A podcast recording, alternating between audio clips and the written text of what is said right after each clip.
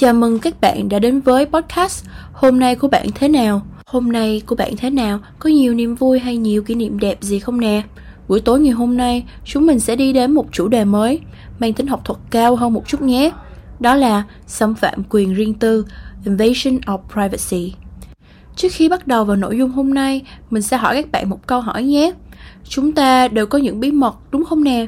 Và những bí mật đó đều là những cơ sở căn bản cho quyền riêng tư của mỗi cá nhân chúng ta. Thế nhưng, trong bối cảnh xã hội hiện nay, khi mà công nghệ ngày càng tân tiến, hiện đại và phát triển, thì dường như quyền riêng tư của mỗi chúng ta cũng đang bị đe dọa và không được tôn trọng. Chẳng ai trong chúng ta có thể lường trước được rằng bản thân sẽ bị chụp hoặc là quay lén, bị đăng tải thông tin cá nhân hay bị theo dõi vào lúc nào. Dường như quyền riêng tư của mỗi con người vẫn chưa thực sự được pháp luật nói riêng và xã hội nói chung làm rõ cũng như suy xét một cách minh bạch, công tâm để từ đó có thể bảo vệ quyền lợi của mỗi người. Để làm rõ những vấn đề liên quan đến chủ đề xâm phạm quyền riêng tư cũng như biện pháp giải quyết thì trước hết hãy cùng mình làm rõ xâm phạm quyền riêng tư là gì nhé. Xâm phạm quyền riêng tư là một dạng xâm hại có chủ đích vào đời tư riêng của một cá nhân nào đó khi chưa có sự cho phép của nạn nhân mà có thể chia thành bốn loại khác nhau, lạm dụng tên tuổi hay đặc điểm của người khác, appropriation of name or likeness, xâm phạm khi ẩn giật, intrusion upon seclusion, quan điểm lệch lạc, false light, công khai thông tin bí mật, public disclosure of private facts, appropriation of name or likeness, còn được gọi là chiếm đoạt, sử dụng trái phép tên, ảnh, chân dung, giọng nói hoặc sự chứng thực của một người, thường là vì lợi ích tài chính. Intrusion upon seclusion là tình trạng xâm nhập vào không gian riêng tư của một người, xem, nghe và ghi lại các hoạt động riêng tư của người khác là những ví dụ rõ ràng và phổ biến nhất về sự xâm nhập khi ẩn dật. False light là một hành vi sai lầm liên quan đến quyền riêng tư tương tự như hành vi phỉ bán. Public disclosure of private facts hành vi xúc phạm bị đơn bằng cách tiết lộ về sự thật riêng tư của nguyên đơn. Quyền riêng tư và được bảo vệ thông tin cá nhân của mỗi con người được hợp pháp từ khi chúng ta chào đời, bất kể đối tượng nào, ta đều có quyền được có những bí mật cho riêng mình. Chính vì thế, sự xâm phạm đến quyền riêng tư là một hành vi vi phạm pháp luật đáng bị lên án. Xã hội hiện đại ngày nay đang coi thường quyền riêng tư của con người, đặc biệt là của người nổi tiếng và trẻ em tuổi vị thành niên. Không ít lần chúng ta bắt gặp những trường hợp như sau. Cha mẹ kiểm soát quá mức và không tạo không gian riêng cho trẻ.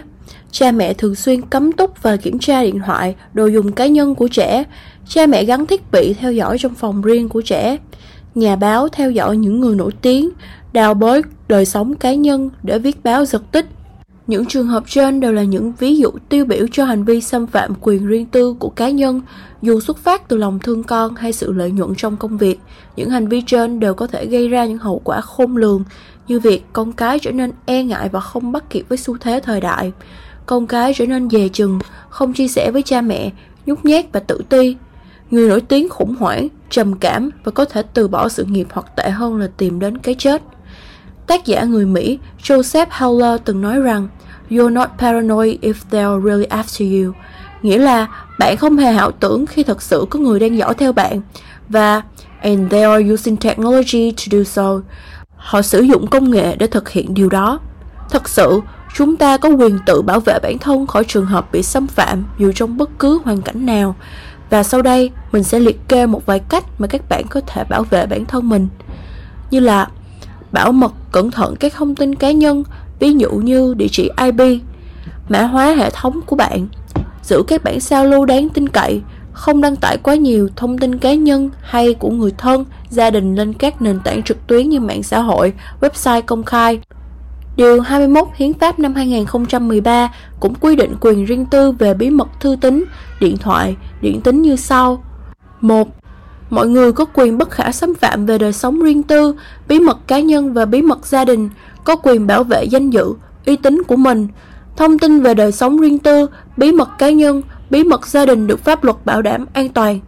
Hai, mọi người có quyền bí mật thư tín, điện thoại, điện tín và các hình thức trao đổi thông tin riêng tư khác. Không ai được bóc mở, kiểm soát, thu giữ trái luật thư tín, điện thoại của người khác.